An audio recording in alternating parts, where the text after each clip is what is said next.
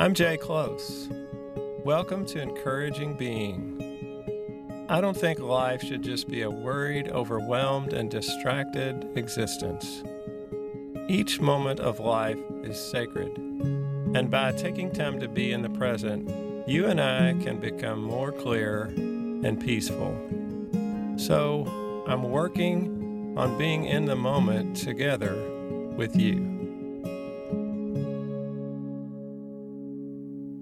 My wife said, What in the world? And I thought, What is she talking about? I didn't hear anything.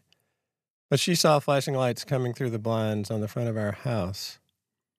She opened them to find an ambulance parked at our older neighbor's house next door. We both know that they have illnesses, and an ambulance there is not a new thing. Both are older and fragile, and with their struggles, they really have to lean on each other. And we really, from an ambulance being there, had no idea which one it could be there for. It could have been there for either one. Soon a fire truck arrived as well. Then, shortly after the fire chief's car came too, my wife called another neighbor who knew no more than we did. After a while, we saw someone carried out on a gurney, and it looked like the woman of our neighbor couple. Then the ambulance drove away. In a few minutes, we heard the sirens as it got louder and sped up toward the hospital. We saw the fire truck pull away and the fire chief's car. Now, most every day, my wife takes the paper to these neighbors and gets it from the street and puts it on their front porch. Now, she sent me out to get the paper, and I got it, took it to her, the man neighbor, and asked him if there was anything we could do.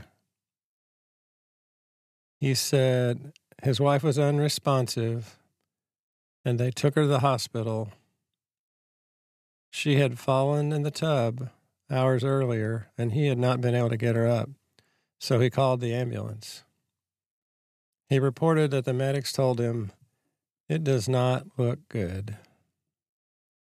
When a moment like that comes, it is painful and uncomfortable.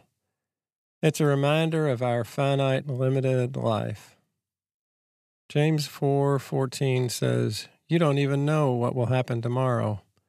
What is your life? It is a mist that appears for a little while, then it disappears." Our thoughts could take us off in all sorts of sad places, dread and questions. But being in the moment when something is happening, even like this, can include gratitude. Gratitude for a life well lived, gratitude for a long life and children and grandchildren and friendship. I just called her yesterday to offer some salad left from a family party, and she had told me, I do not like lettuce. She thanked me for calling, but said she doesn't like lettuce, so when she makes a salad, she puts everything in but the lettuce. And since our salad was mostly lettuce, we didn't share it with her, and that was the last time I had talked to her. She was born in Germany and met her husband there. She had an accent that was fun to listen to and a little giggle, and was always grateful when we would share extra food with them. Being in this moment certainly includes sadness, and it's a little frightening to see all those flashing lights from an ambulance, a fire truck, and a fire chief car strewn out across in front of our neighbor's house and in front of our house. And this was early in the morning before breakfast. And yet, this is what life is it's a mixture of health and sickness, joy and sadness, gratitude and fear. Death did come that day. Later, we learned when all the family had arrived out of town and went to the hospital that she died peacefully with them around her. I'm not sure she wasn't gone before she got to the hospital.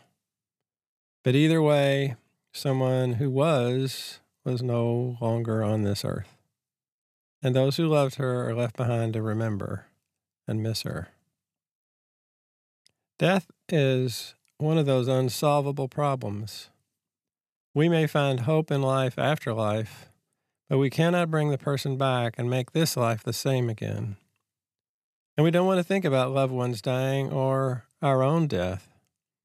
But denial doesn't make it go away, and the what if questions never have satisfactory answers. What if I had done this? Or what if I had said that? Would it make things any better? Someone has said history is permanent.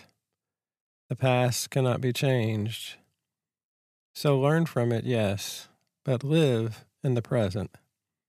The present moment is all we have. Try this exercise with me. Think of someone you love who's died. Remember their face and mannerisms. Name the feelings you have when you think of them. Likely they are mixed with pleasure and sadness, maybe even anger. Let yourself feel this. If it creates too much stress in you, please care for yourself and stop the exercise. But if you can, try to accept this mixture of feelings. Notice where they land in your body. Sometimes it's pressure in the chest, sometimes a pain elsewhere, sometimes a pleasant feeling in your belly. These are gifts your loved one continues to give you when you pay attention. Now, notice this moment that you're in. How is the air where you are? Are you safe and comfortable? Accept that all this is true for you in the present moment. You are alive, and that life is a blessing. Listen to a verse from Ecclesiastes and listen for what stands out, for what comforts you, for what might challenge you. Even so, I've noticed one thing at least that is good.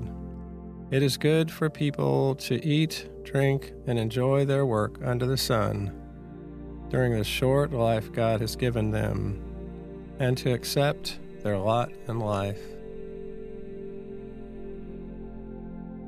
Listen to it again. What comforts? What challenges? It's Ecclesiastes 5 18 through 20 from the New Living Translation. Even so, I have noticed one thing, at least, that is good. It is good for people to eat, drink, and enjoy their work under the sun during the short life God has given them, and to accept their lot in life. I'm really glad you listened to this episode of Encouraging Being. I can support you best if you listen regularly because being in the moment takes practice. Subscribe wherever you get your podcasts and tell somebody you care about to listen in. To learn more, check out encouragingbeing.com.